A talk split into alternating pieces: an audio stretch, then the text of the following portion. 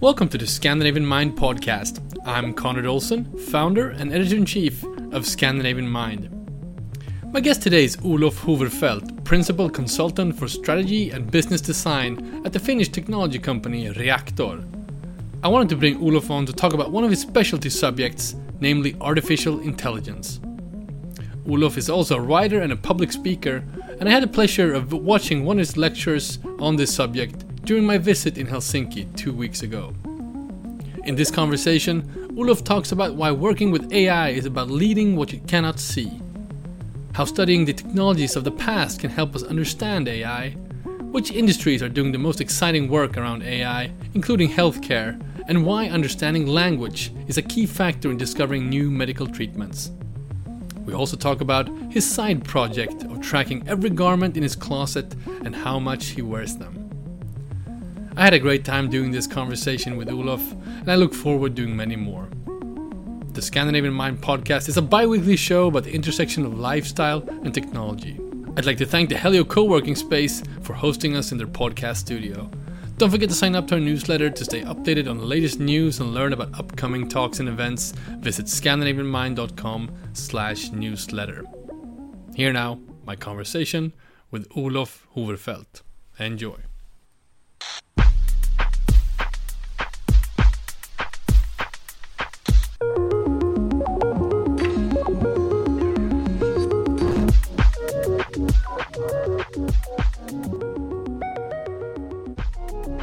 Right, I am here with Olof Hoverfeldt, Principal Consultant for Strategy and Business Design at Reaktor, uh, based out of Helsinki, Finland. Olof, thank you for being here in Stockholm today. Thank you. Nice for having me. I feel uh, I've been so excited about this. We're going to talk about artificial intelligence. It's a topic that I'm, you know, super excited about. It's a topic that a lot of people think about, uh, and I think just you know, right out the way. Um, talk a little bit about the definitions here. How do you define artificial intelligence to begin with? Oh, that's an excellent question. and there's a lot of debate about what is artificial intelligence. There's a lot of uh, well, discussion around it. Well, first of all, I, I, think we should just state the distinction between what's called general artificial intelligence, right. which is uh, which is the kind of thinking of something. Well, th- that's the end of the world scenarios and, and all the all the kind of big risk scenarios. Um, and and then uh, narrow or specific uh, artificial intelligence. So whenever I talk about artificial intelligence, and we, we do that professionally, we mm. mean the, the specific kind. And uh, within that, we, we, tend to think of artificial intelligence as something that's uh, capable of making decisions independently uh, a system that that can accomplish something uh, without help from outside. That's one very kind of understandable, mm. perhaps, mm. Uh, way of thinking about it. So we don't need to invoke uh, kind of these. Uh, um, very esoteric uh, kinds of comparison to human intelligence, but rather where, whether it's a system or a tool or something that, that can face an obstacle it hasn't faced before and figure out what to do and, and kind of resolve it by itself uh, that that's something that that's uh, a fairly understandable definition. Right, and uh, talk a little bit about the the how you work. why are you interested in this, and, and does it you know apply to the the work that you do, or, or is it more like a, of, of, of an interest of yours? Oh, it's it's it's both. I'm lucky to be in the position that it's both. Mm. So um, at, at Reaktor, we we're consultants. We build uh, digital services and products mm. for and with our clients. So, so that's the kind of natural setting where I'm coming from. Uh, I've been interested personally in technology, uh, well, for a very long time. Mm. I remember um, uh, my dad taught me to taught me programming back in the days. I was 12 years old. Uh, I started with Pascal on this monochrome screen. Mm. Um, so ever since, I've been fiddling around with with programming. So I would like to think that I'm I'm I've been around with technology like digital technology for, for quite some time. Um, what I work with is the the business side of it, or, or the the benefits of technology, if if you like. Yeah. So so uh, and, and, those are the projects uh, that I work on, and, and that's the the topic in the projects that I work with. So uh, I'm not a technology expert within artificial intelligence, but what I do work with is with clients, um, or companies, but also NGOs, non-profit organizations, and the likes around what might be the, the possibilities and opportunities um, around what, what, how technology could, could help improve things. Mm. Uh, and part of that is artificial intelligence. You, uh, for starters, we should be, you know, uh, mention that you've you've been uh, uh profiled in the Scandinavian Mind platform before. you yes. You're, you're, featured in our latest uh, uh, print magazine, which we're really happy about. And I was actually in Helsinki a couple of weeks ago and, and, and heard you talk about this topic at an event at your offices, and and you talked about. The, I think the topic was in the veins of how to lead when you cannot see what you lead, which kind of the way you define this is is kind of where we are when it comes to AI. It's mm. a new way of, of tackling problems. What do you mean by not being able to see what you lead? Can you talk about that? Sure, sure. Yes, I I, I have I have used this way of thinking about AI, of, of uh, the idea of extended cognition, mm. Mm, and it's been it's been fairly helpful. And if we if we take a brief history into into what we mean, let's do it. We have a yeah. podcast. We have some time. Oh, so. perfect, lovely. So so we, we start like five thousand years ago, and, and really think that about, long ago. Yes. I'm sorry. No, I'm kidding. Continue. No, but let, let's go back to to like a very very a very long time ago. So to start with, uh, when when humankind in, invented the first tool of what we might think of as extended cognition, mm. and by extended cognition we mean a means of representing thought somehow outside the mind. And this was a, a device called the abacus. It's this. Um, uh, most people are familiar with this. Like you have these pearls to to do simple calculus on. Yeah, yeah but, you can still buy them in sort of yeah, certain toy stores today. Yes, and kids learn to learn to count with them. Mm. Uh, but but that was actually the first device of extended cognition. So for one person to to extend their mind into the real world, mm. and for somebody else also to take part of that.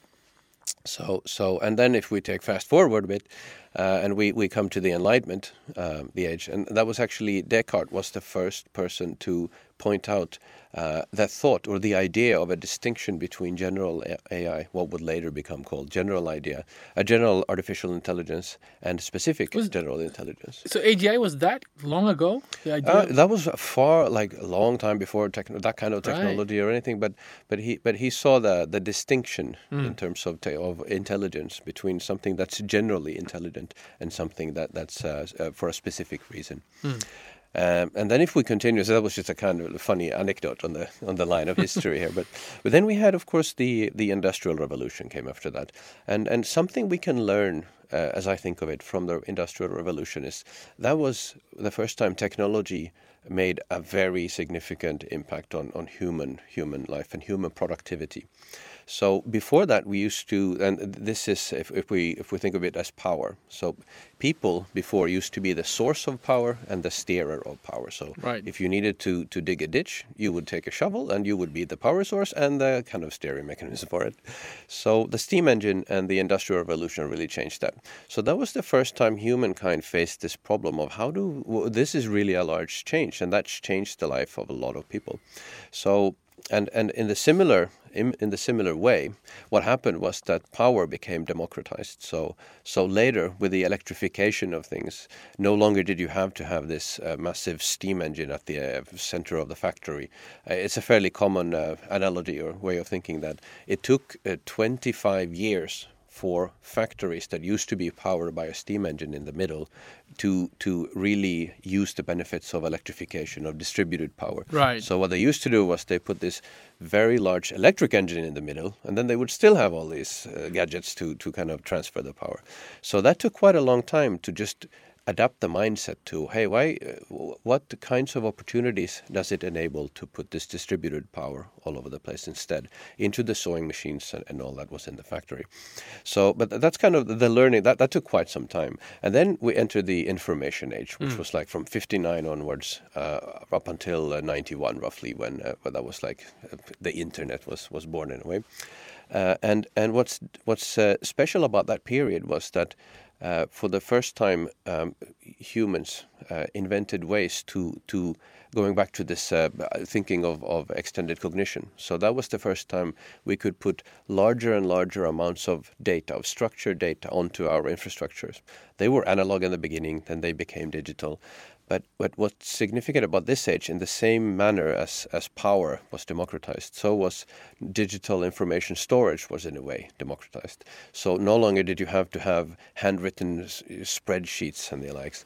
So that was a massive increase in the volume of data humans could process. Okay, so so that that was like a, in a way the second big change, if you like.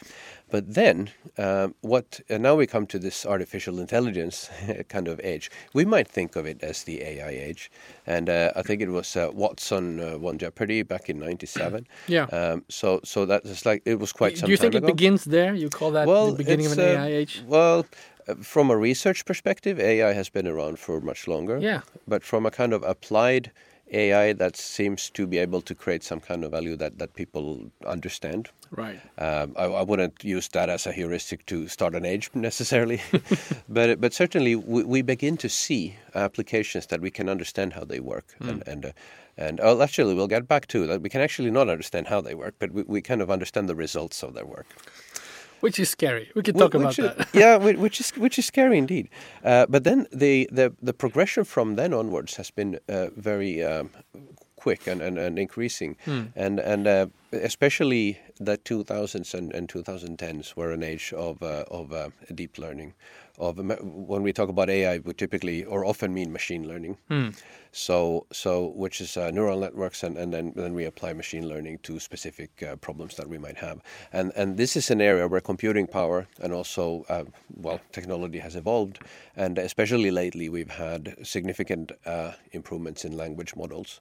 Um, and this is this is how we can see we saw the supervised learning, which is basically machine learning applied to something that we teach the the, the AI, if, if you like to call it that. Uh, look, this is uh, 1,000 images of, of let's say a, a cat, mm. and then it it teaches itself somehow. Uh, this is supervised learning, and then uh, we then uh, came along unsupervised learning, and then reinforcement learning, and there's a lot. There's been a lot happening, but what's really this uh, I think remarkable of, of, of, about this age we might call the AI age in a way is that unlike all uh, previous uh, paradigm shifts um, this is one that we cannot understand. This is one that we cannot see. That's what I mean when I talk about how do you lead something you cannot see. Because unlike the information age, when we put vast amounts of data onto our technology or onto our data infrastructures, we could still understand it. It was deterministic in a way. It, was uh, it, it, was rule based most of the time. Or we had just vast amounts of data, vast amounts of, of let's say rules and processing.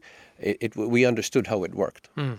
But what we're doing now, what we're seeing now, especially with uh, with the, these uh, machine learning applications, is that we do not. That's uh, in the nature of, of artificial intelligence. We do not know how it does what it does. Or technology wise, we understand how it works, but we cannot figure out how it ended up uh, classifying this as a cat or, or a chihuahua or a bun. we cannot know that. So that's the very big change as I see it. That, that now, for the first time, we have these increasing massive infrastructures of data representation that are implicit. We don't understand them. And, uh, and so that's what's remarkably different. Before you had this uh, vast amounts of data and you could understand it, but now mm. we can't. And this is the scary part, I guess. That we're kind of and relying on things that we don't see. I have so many questions, okay. but thank you for this sort of history lesson, uh, uh, and and uh, I think we covered quite a lot in just a few few minutes. But sure. Um, so just one specific question: When you have this approach and you talk about we're not really knowing uh, the full extent of this technology or or how it's being uh, uh, applied, um, does that is that like a long term perspective, or is it even going into projects where you are using uh, sort of some of these tools that you you're not really sure about what the outcome is? Yes, it's well. I would say it's not going away because it's in the nature of the technology itself, or right. artificial, conceptually of artificial intelligence. Mm. So we might take a very kind of simple example of a classifier, of of the, the kind of general problem um, is there a palm tree in this image type Mm, of, Of, of, of like fairly simple classification problem. So we can, uh, if, if we talk about like supervised learning w- w- that I mentioned, we, we tag a bunch of photos and then we kind of train the network to Right. to recognize them, but we don't know how. We can't see how it ends up doing so, and and this brings uh, with it some s- certain issues, such as uh, uh, the, the the kind of famous example of of uh, recognizing horses outside in in a like uh, well captive horses, and then and then at some point uh, was discovered that actually this algorithm uh, has has is fairly good at recognizing when there's horses in the image, but it, it focuses on the white um, the the fencing around horses. Because typically if you have a horse outside somewhere there's a white fence. Ah, so that's one way of, of kind of figuring One out that it's probably using, a yeah. horse yeah so so that's just as an example that we some we don't understand how it does it Hmm. but we can through these types of observations see that ah it would seem like it's focusing on this white fencing Hmm. as one indicator of, of that r- increases the possibility or the probability that this is a horse but maybe going back to your question i would say that so we will we will it's in the nature of the technology we can't understand how it does it but we can see from the outcomes over time and, and seek to understand it. I, I tend to think of it that's why i like the idea of extended cognition that it's it's not it's not very unlike children growing up because we can think that in the same way they are this being of capable of, of, of observing its surroundings and then it does interacts with it it learns things uh, and uh, and and then it's, it's really hard to tell when it, when a, when a little child can recognize a cat Hmm. it, it was at no point in time was it like taught this is a cat but it kind of collected data and and maybe mom commented that oh look at that kitty or cat over there and it just over time grew this understanding of what the concept of cat is. Hmm. And then a child can recognize a cat from a cartoon or from a video or a real cat walking about. So the, these can be very visually different but still the child is able to recognize that as a cat. So this in the same way in a, in when we train our algorithms or our neural networks we, we can't really tell just as with the kid we can't really tell what is it that makes this little child recognize that cat we just rec- we, just see that it does Well, this goes into one of the criticism about uh, you know up, uh, applying machine learning to, to certain systems, specifically when it comes to sort of reading uh, imagery and, and, and, and so forth. And that is, what are the biases that we you know sort of input into these type of systems? Uh, there have been several examples where where um, you, you sort of you, you monitor people in in, in border uh, control and that type of stuff. And you know uh, the, the systems become biased based on uh, previous data on perhaps criminals and what they look like and that type of thing. How much of a problem is this do you think? Do you think it would be uh, something that that the so AI can sort of unlearn or or nuance bring about nuance in in and of itself? Or do we as humans have to sort of uh, tag along to to uh, to train it?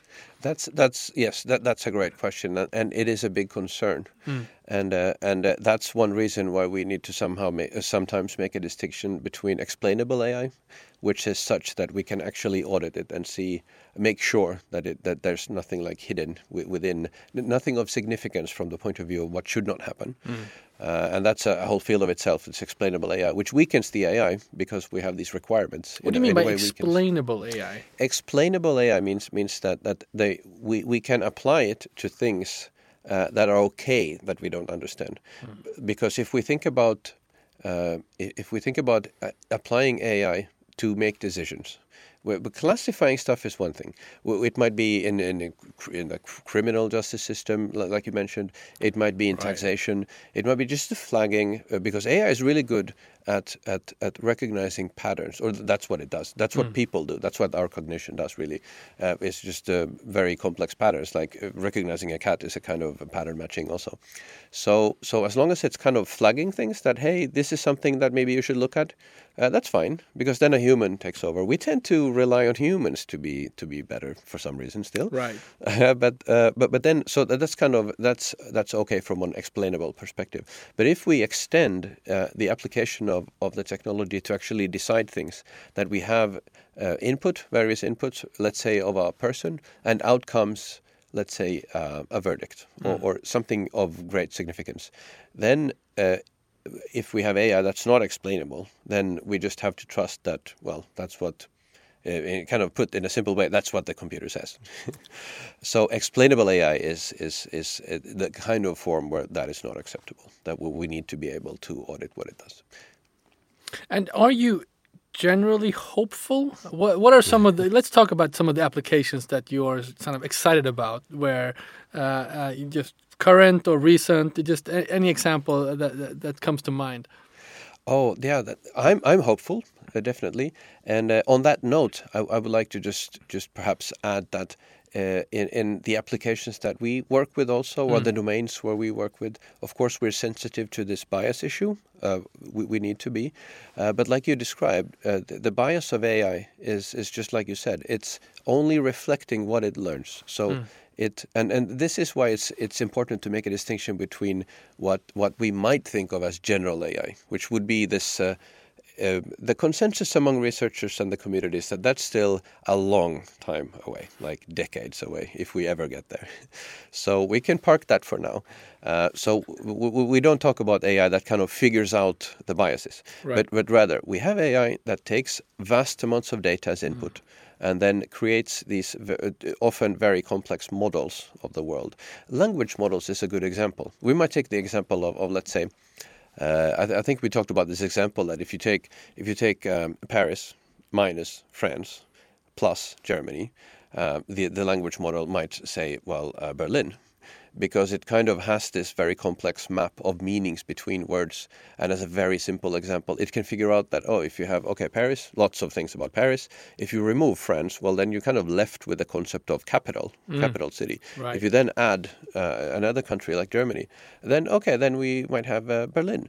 Uh, so this is this is an example of of uh, uh, of an of an, of an algorithm that can't it doesn't understand any of the terms it's dealing with but it has a very very uh, kind of nuanced model of how phrases relate to each other mm. so so that's kind of the output and this is something we use in in uh, in well, in projects with our clients in, in pharmaceutical research, for instance, in energy optimization and the like. But maybe on a quick note still about bias. So, so if as AI is as good as what goes into it. we can use AI also to spot bias, sure. Mm. But but but one one thing we should just um, be careful about is we cannot rely on it to kind of figure it out for us. And we should also not blame the AI for being biased. It's really ourselves being biased when we teach just the notion of blaming AI is like talking about it as a person or something. Yeah. Uh, we'll get back to AGI. I'm curious yeah. about your predictions there, but but uh, do you think you know we talk a lot about you know from Scandinavian mind perspective we talk a lot about what distinguishes us here in the Nordics are, is our values and mm-hmm. that we have a different value system uh, than the rest of the world. Do you think that you can um, teach AI values? That's an that's an excellent question. I, I have to think for a bit because values is such a such a complex, nuanced concept. Mm. But I'm thinking that I do believe we can teach.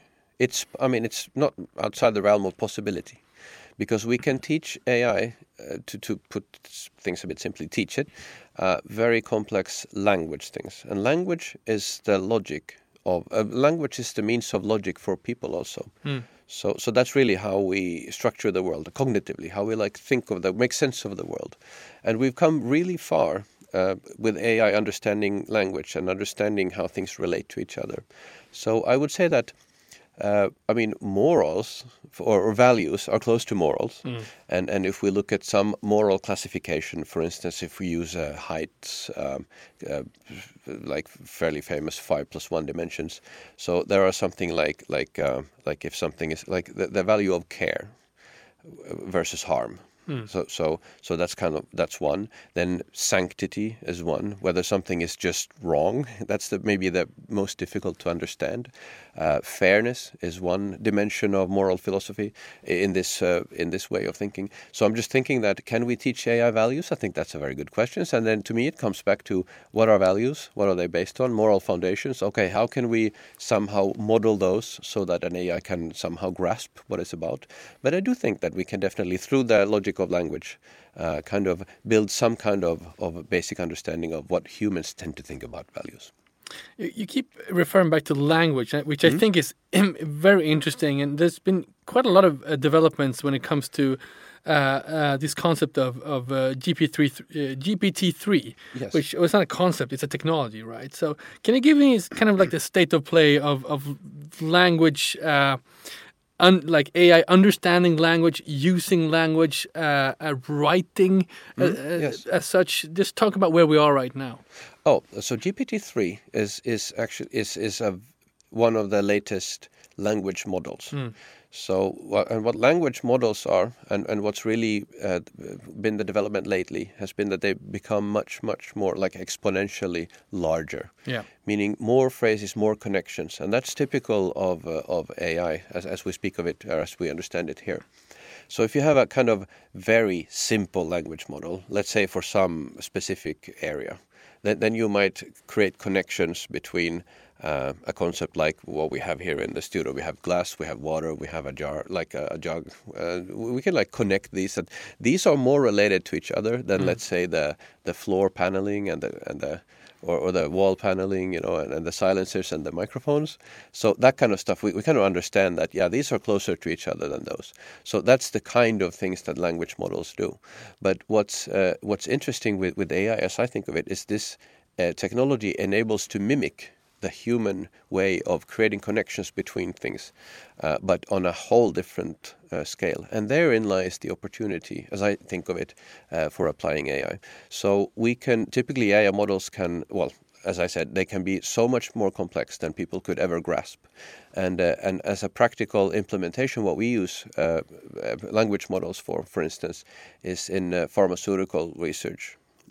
We, we might take an algorithm to, to use a language model to go through tens of thousands of research papers on a specific area of, of disease and also the molecules being researched and then find patterns in all of this like from uh, a data perspective unstructured data it's like these research papers but then figure out what what has a relation to what and then for instance uh, uh, come to the conclusion that parkinson's it seem there's something about Parkinson's that links these things, and then that might be a good input for humans to to continue looking into.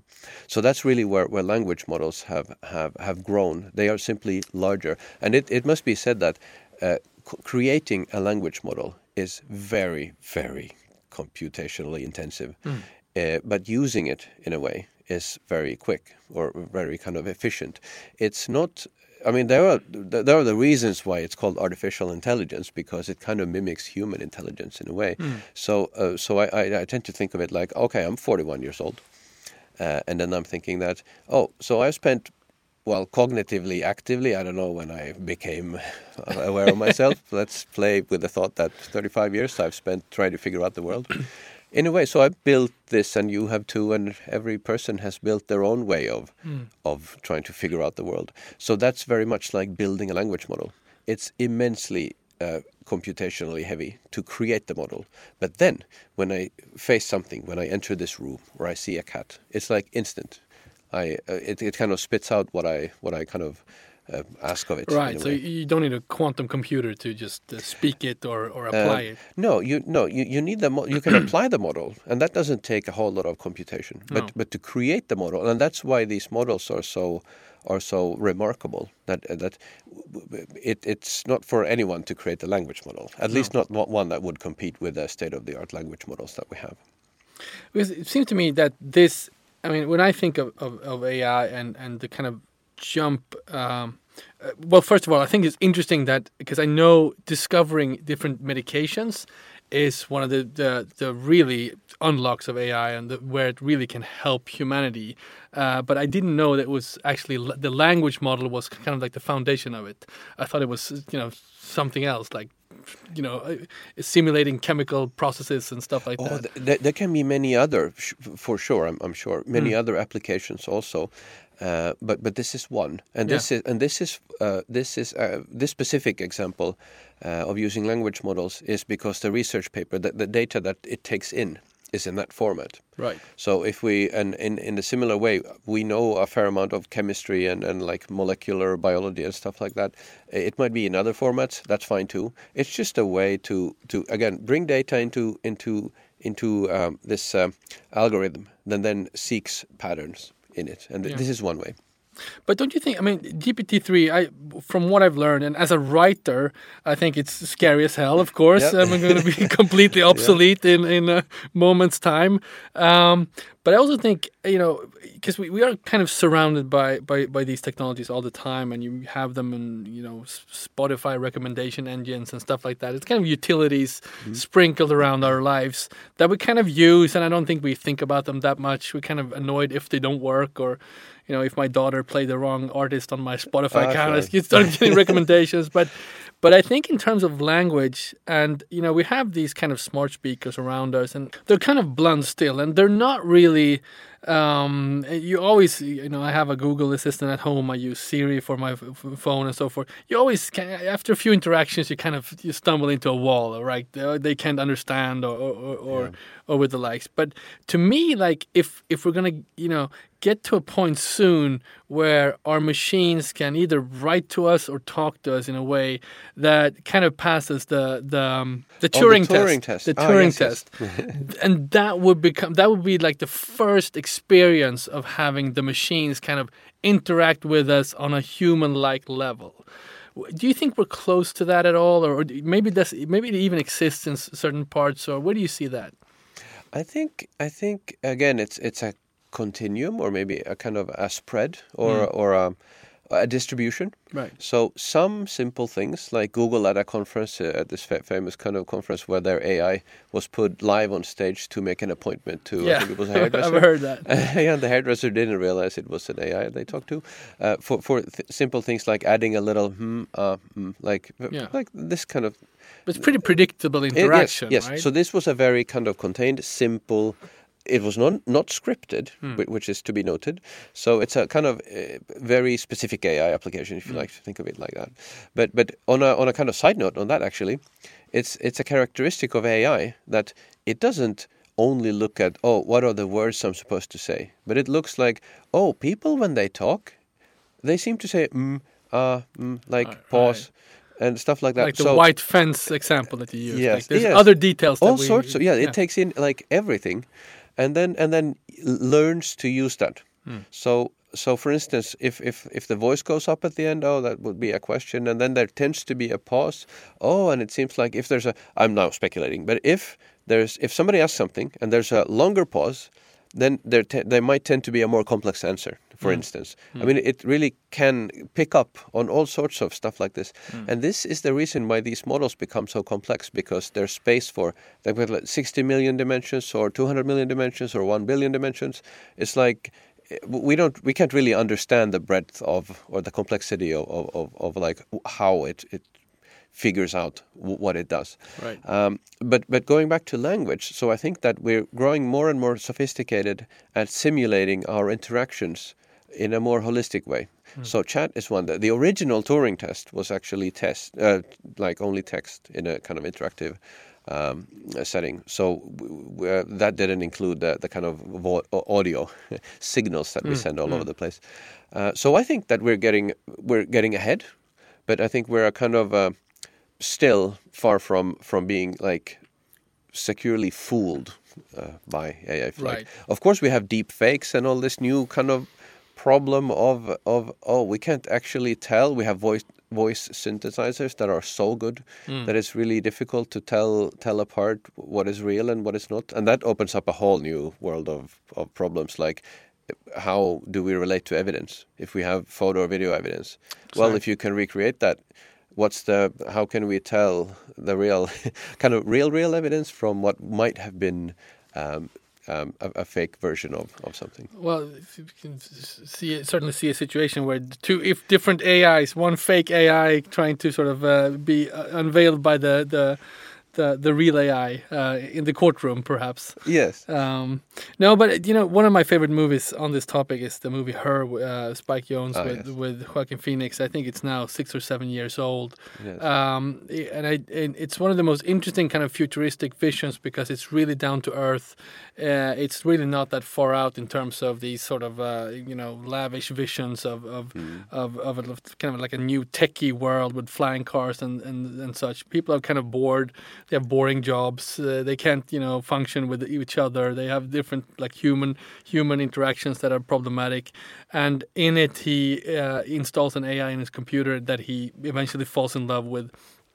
Uh, I'm I'm I'm guessing if you have Scarlett Johansson in your ear all day long, uh, I it, would imagine it would be easy to to to uh, do fall in love. But I think what's interesting is they actually use audio. As the, as the medium, yes. um, which I think um, was actually a good kind of good prediction to to where we are going uh, in in terms of AI. Um, do you have any other um, personal examples of where pop culture have have sort of uh, paved the way for some of these concepts? Oh, that's a that's a very interesting thought. Uh, maybe maybe a quick note on her. I think, and uh, and now I have to like highlight a spoiler alert for for any any listener who yeah, wants yeah. to see the movie. Do see the movie and uh, shut your ears for a yeah. bit. But just to and come back to here. Well, Thirty-five minutes into this conversation, you can still continue listening.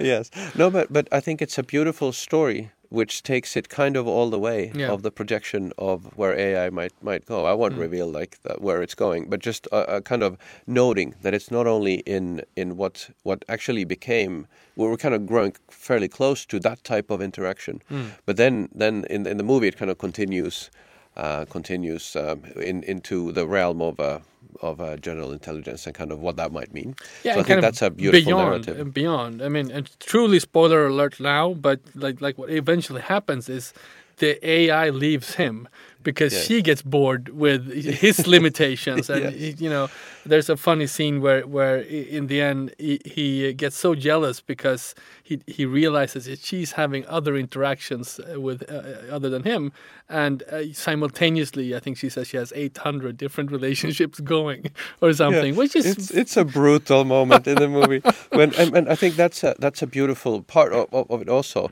it's mm. like our hum as as humans uh, empathetic beings when when we have that moment of of feeling left or feeling mm. uh, feeling uh, what what's the word uh, when when we discover like you said oh she has 860 others me, fully meaningful relationship and not even that is enough now they found each other and are taking off which they're is taking like the off singularity. and they're non-verbal and, and, yeah. and so forth but but so i think uh, I, I think i think uh, go, going back to the the kind of pop culture or pop art what would come out of it?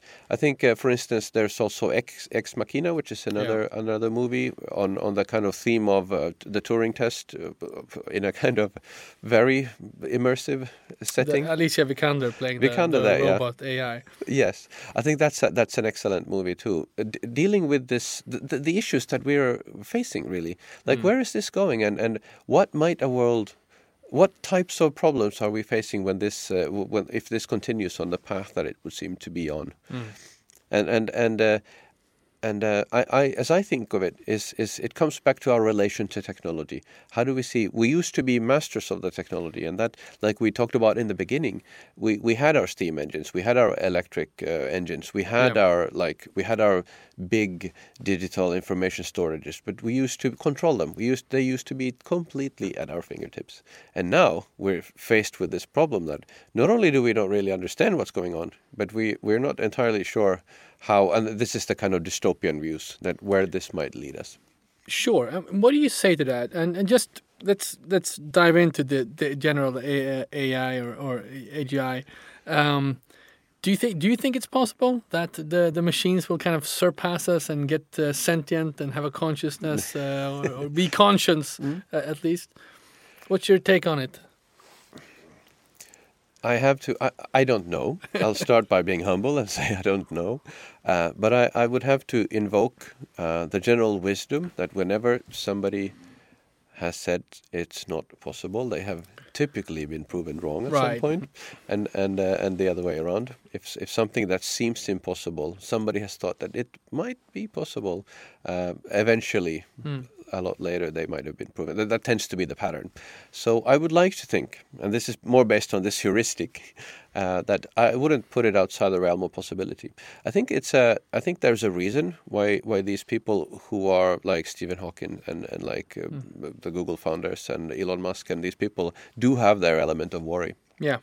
Uh, but but then again, then again, I think that uh, for sure it's so much uh, further in the future that I'm personally not very worried about it right now. And I do have two daughters, so so I should look at like a hundred year perspective. Exactly. yeah. Well, something that people are worried about right now is uh, this notion of automation and what that could mean for uh, you know workforces everywhere. And I, I think AI pl- uh, plays a big role in, in that discussion. Uh, is this something that you uh, uh, look closely at? Where do you see this? Uh, some of the examples? Uh, are you hopeful, or, or is this something we need to look closely at as well? Uh, I think this is an excellent uh, point, and and I, I, I see more opportunities than than threats in this domain, and this is for the fact that th- th- this particular transition is is not new. When uh, again, when we had these previous uh, paradigm shifts that I mentioned, uh, there was there, there has been usually widespread fear that, uh, like the, the classical example of, of ATMs will replace bank tellers. Well, it turned out they didn't. And then that, oh, now it's like, will AI replace lawyers? Well, it's probable that it, well, it's already replacing a lot of the mechanistic work. But that doesn't mean they will they will like go extinct as a as a kind of profession. But what has typically happened in every uh, most of these uh, transitions is that it it kind of re- the the technology in this case AI replaces from the kind of low end from from the the mechanistic uh, low human contribution type or let's say where human contribution is not at uh, at its peak if you like like if a lawyer So like factory workers, factory or, work, yeah. handling machinery and that type of yes exactly so so typically what, what has happened in, in these transformations uh, has been that it has this increase in productivity if you like Right. has then enabled um, and led to an increased demand for things. And through that logic, uh, people have been employed again. So it used to be, it, it, it has been the case in many similar transitions that we fear that, oh, what will happen to all these people creating these things? And then suddenly we have machines creating them. And what happens is not that we create a single, uh, like a similar amount of things, but we create like 50 times more. Yeah. So suddenly, all these people can can like rise in human contribution, as like I like to think of it, um, and then and then like everybody's better off uh, if we now not don't invoke like environmental impact and, and I mean I'm just stating that we have other things no, to, sure. to consider also. But I think there's one very important point. Um, uh, uh, I care. I mean, I'd like to think of betterment as as something that's better for everybody included, and that's something that that also in work project we when we work with clients with what kind of of uh, change in the in the environment in the business environment does digital technology not necessarily AI restricted to AI uh, bring and what opportunities does that uh, uh, bring companies. Uh, so, so the kind of typical thing that people need to be able to and need to be helped to elevate to take advantage of this of this new situation that they find themselves in. And this, if we take lawyers as an example, and now I'm definitely not an expert on lawyer work, but I would like, if you, if if you may, I'll use that as an example. Sure. So let's let's uh, figure we have a hundred lawyers who do what they do, what lawyers do, and then we create this AI that helps them sift through potential risks in legal agreements or something that that um, I, from what I understand, is possible at the kind of low end uh, to be to be done like this. So that doesn't mean that there will still there will be 20 left and then we'd have 80 uh, people who don't have a job, but rather they can focus on more complex things, on more things that we still need humans to do. So this is what we see all the time. But the the remark, the, the important distinction is that we need to help people elevate to this level, and this puts stress on on people because this makes us need to learn new things. I see that uh, a lot of the organizations I advise at work, it's uh, it's only partially about the technology. It's actually usually the problems and the obstacles to taking advantage of technology is mm. not technology. It's the mindset and the culture and the kind of uh, general mindset in the organization. So so most of the work is actually around that. So in a similar way, uh, this is about um, again lifting people and understanding the the merits of this new technology. And as maybe as a simple example from a media company we worked with, uh, journalists, as I'm sure you might agree, uh, are uh, really like to think that they they uh, know their readers and, and know what kind of works and so. And I'm sure that's that's true. So we worked with this. it was the the Finnish. Um, uh, correspondence of, or the, the equivalent of SVT or Rundradion. It's uh, Yle in Finland. So the, the government-owned kind of massive media company.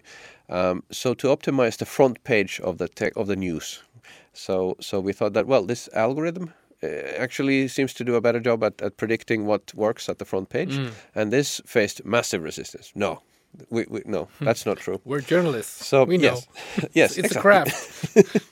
exactly. So, but just as an example, what we what we then did was not to to try to argue that it's better, but like, but then more like working that we understand that this is uh, that there's a worry. We hmm. understand mm. that that this is kind of an intrusion on someone's what they feel really that they're good at. We understand that. So let's let's do this. We have this algorithm. Uh, just suggest the top 20 and then you can choose which order you would like to put mm. them in kind of a, a, gentle way of of introducing it now this turned to work fairly well and then at the end of the day half a year later now it's fully machine learning. Well, journalists are also lazy in my experience, so maybe they enjoy that uh, suggestion as well.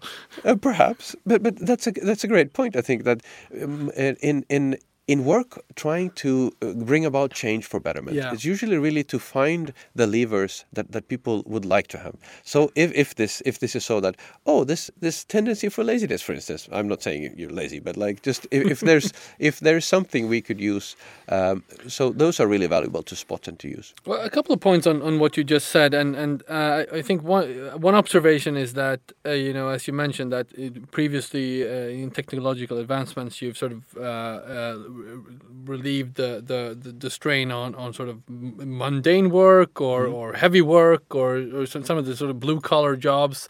Uh, what I think is interesting with this new age is is a lot of the white collar jobs are, are sort of quote unquote threatened by this. Yes. Um, whereas uh, someone told me recently, like if you're a plumber or something like that, you're probably not as threatened threatened by automation because plumbing is really complicated. You have to squeeze into small areas. Every every job looks different. You have different dimensions of pipes and that type of stuff. It re- there are a lot of uh, um, uh, um, movements and, and, and stuff happening in that process that a, a robot, for instance, an AI-enabled robot, mm. would not handle that well, or or we, or at least it wouldn't be financially sound to, to create that robot as for now.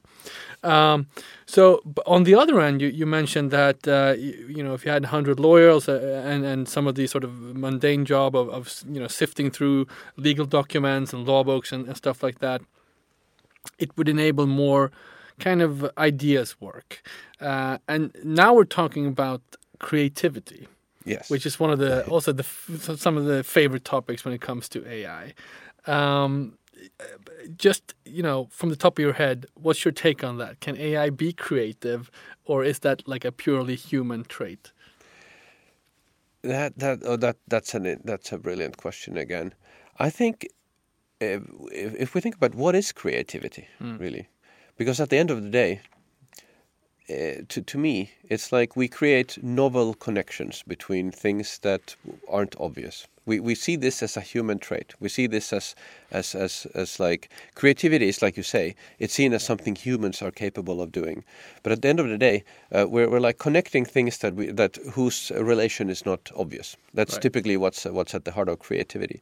But if you look at what's happening in the AI space and, with, and, and, and around what we might think of as creativity, we might have GANs or these uh, generative uh, adversarial networks. These uh, these which is basically the concept of you pitch one AI at creating things, and then you have the adversarial uh, AI uh, criticizing it. Mm. So you might have one creating something, and then you might have, for instance, the other AI saying, "Oh, you know, I see uh, clouds. Not now I see the cloud." to, to take in a kind of dreamy example, and then that feeds back to the first AI as a kind of feedback. So then we have these two uh, AIs, if, if, I speak a bit simplified, uh, that one is is creating things, and the other one is uh, providing feedback on a fairly high conceptual level, whether like what it, what it sees, because otherwise you'll just easily end up with some random stuff that, that mm. humans at least cannot understand. Because uh, I mean, creativity in the machine domain might be it might be very creative, but we just don't understand it uh, if we kind of let go of the human filter on right. what creativity is. But you can just Google any any kind of um, uh, GAN uh, for a video of what AI creativity might look like. Typically, it's uh, the, the, classical example you end up with is some uh, scene that looks like from a Dali painting, mm-hmm. and then it starts animating into very weird. Like I would imagine somebody having an LSD trip or something. uh, so so that's already happening. I mean, we, we already have that. So then the question, I guess, is that is that creativity? Certainly, it's novel. Certainly, it's something that nobody has scripted. Nobody has programmed that to behave like that. Yet that's the outcome. And I would imagine that oh, there's lots of like AI generated art also for sale. And and uh, we, we can't. I don't think well, I don't think it's even possible to. I mean, how do you even? Uh, what heuristic do you do you need or do you use to distinguish that from human-generated art? So if we make, if we have a human paint this uh, Dali-like uh, picture, or or we have that uh, become the end result of this uh, AI like thing. H- how do we how do we like judge this is creative, this is not? right. Well, I think we're moving into quite a lot uh, uh about the human uh, need for storytelling there, and ah, sort of yes. authentication and mm-hmm. authenticity, and all these concepts that are kind of uh, subjective and they're, they're, based on emotion and, and all these things that are kind of untangible. Uh, and I think uh, we're kind of um, it's interesting to see where, where this goes. And I, one of the examples I heard was that that uh, when it comes to music, for instance, because AI yes. now can create these wonderful, lavish, you know, musical pieces. Mm-hmm. Uh, but but the the I guess kind of the consensus is AI can create kind of mimic or kind of versions of it, but it can't create kind of the hits. The, mm-hmm. the the things that really stand out, the edge cases, uh, what you mean, and I don't know if that's true or not, but uh, but I, I don't know. I think that's a, that's a good question. I to me, I, I'm asking like, is that because of sheer probability, hmm. or is that because of something inherent in what AI can produce and what humans can produce? Right. Because if you look at all the music that's produced in the world, only uh, like a tiny, tiny, tiny fraction ends up being like a super hit. Yeah. So do we have the same? I mean, do we give AI a fair chance in that game? Probably not. so it might be that it's just for the reason that that it's like probability at the end of the day this is the point in time where I feel like I can just continue for one more hour talking about various uh, yeah. uh, examples. Uh, we have to wrap it up soon, though. I do want to bring up one thing um, because uh, one of the reasons we interviewed you before is that you had a project which have gained quite uh, uh, uh, some some attention, where you have sort of logged your own wardrobe.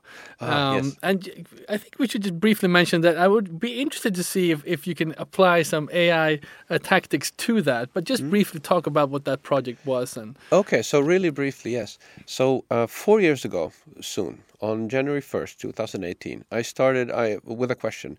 I wondered, does it make sense to buy high, what I would imagine to be uh, high quality clothes, mm. which I imagine would correlate with price. So, does it make sense to buy pricey clothes?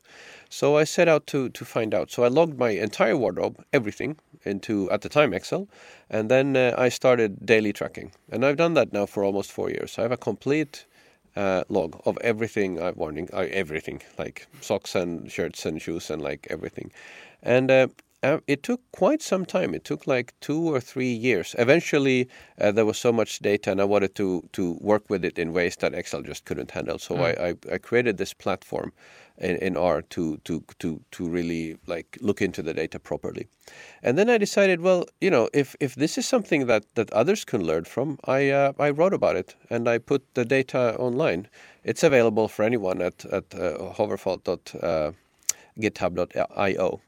Uh, um, so so I thought, well, why not share it now? And that became uh, that got a lot of attention because, long story short, it turned out, and, and I've ended up ended up in, in a lot of discussions with uh, fashion companies, with uh, fashion retailers, uh, global large companies, Nordic brands. Also, and had like so many good discussions around, uh, especially it comes down to uh, fashion sustainability. Mm. But the point is that we know a lot about, we tend to know a lot about how, uh, from a sustainability perspective, uh, the value chain of things. So how right. much went into creating a garment, and and how efficiently we can uh, we can uh, recycle it and so forth. But we know very little of the actual value creating phase of its lifetime, the use of the garment. Mm. So so that's I think what what gained a lot of attention because I can see then then oh uh, this shirt I've used so and so many times and what I do is I calculate the cost per wear and I calculate frequency of use how many times per month so I can see what are my actual popular wears uh, garments versus mm. the ones I like but seem to never wear and then also uh, that does uh, I look at cost per wear that is uh, what is uh, that, that, that makes clothes comparable. So if I have a very pricey shirt, for instance, button-down shirt, um, that might cost like eight times more than than than some that one that isn't pricey. Does that make sense? And uh, really, as two very quick examples in shoes, I found that uh, yes, quality buys durability. Mm. Uh, actually, more expensive shoes are are more inexpensive to wear. They are cheaper because the cost per wear is lower. Right. several like, several cases of this. It's actually more expensive to walk around in really cheap shoes mm. than in proper shoes. Uh, but then in button-down shirts, it's not that, that's not the case. So if I like uh, the shirt I'm wearing now is uh, roughly, uh, I think this is roughly in kroner 350 kroner mm. per day. But then I know I can get down to 50. So then I know that, oh, well, I pay a 7x premium for my premium shirts. Right. So that's just the kind of things that you can see. But now I've actually ended up uh, working with, with uh, some companies uh, doing uh, customer research. So finally getting to the point where, for, for some time now, uh, where I used to be just one person uh, very high quality data because it's exhaustive. It's like everything is there, yeah.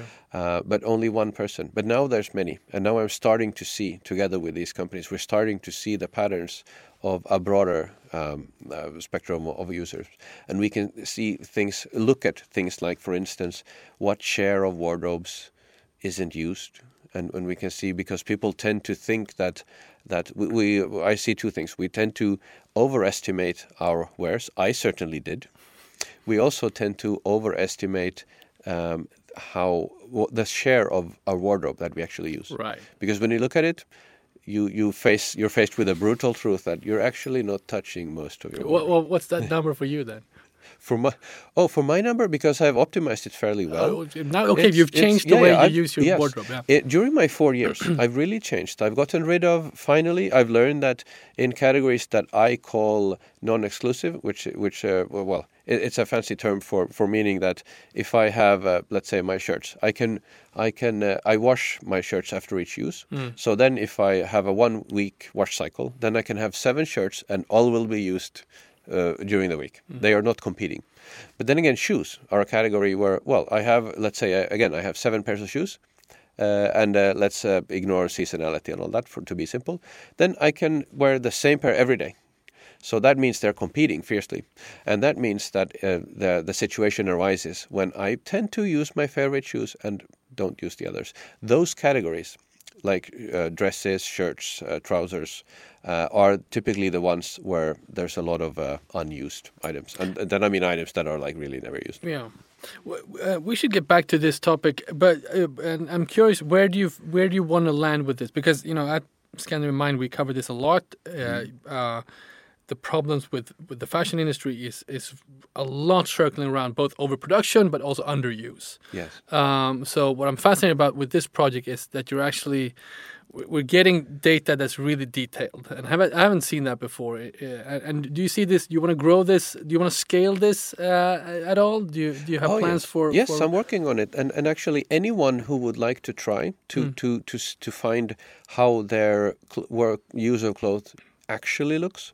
That's what I'm thinking. That we all have this intuitive right. idea. Then we have this ideal self. I would like to be, you know, a conscious consumer. And then when you look at your actual behavior, it tends to there tends to be a bit of a gap.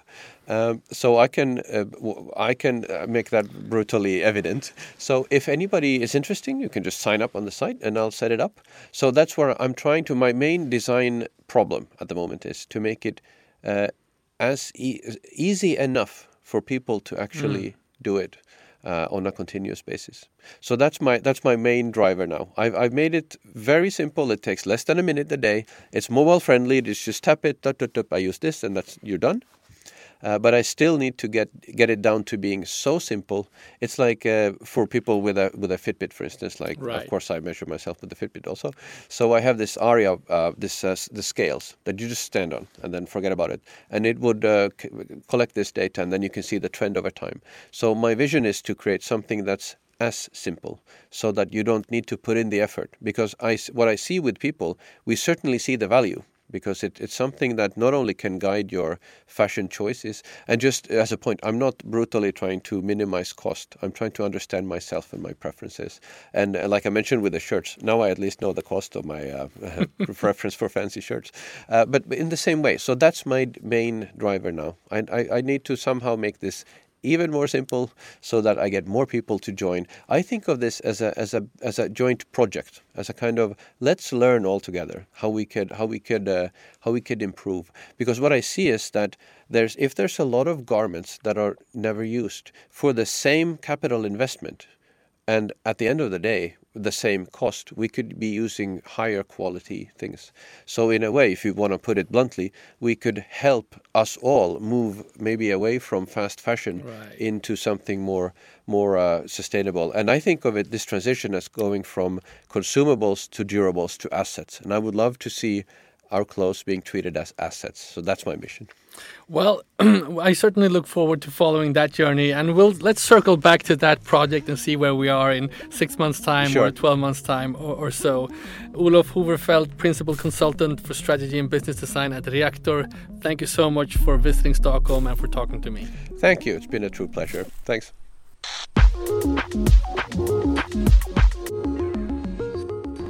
You've been listening to the Scandinavian Mind podcast with me, Conrad Olson.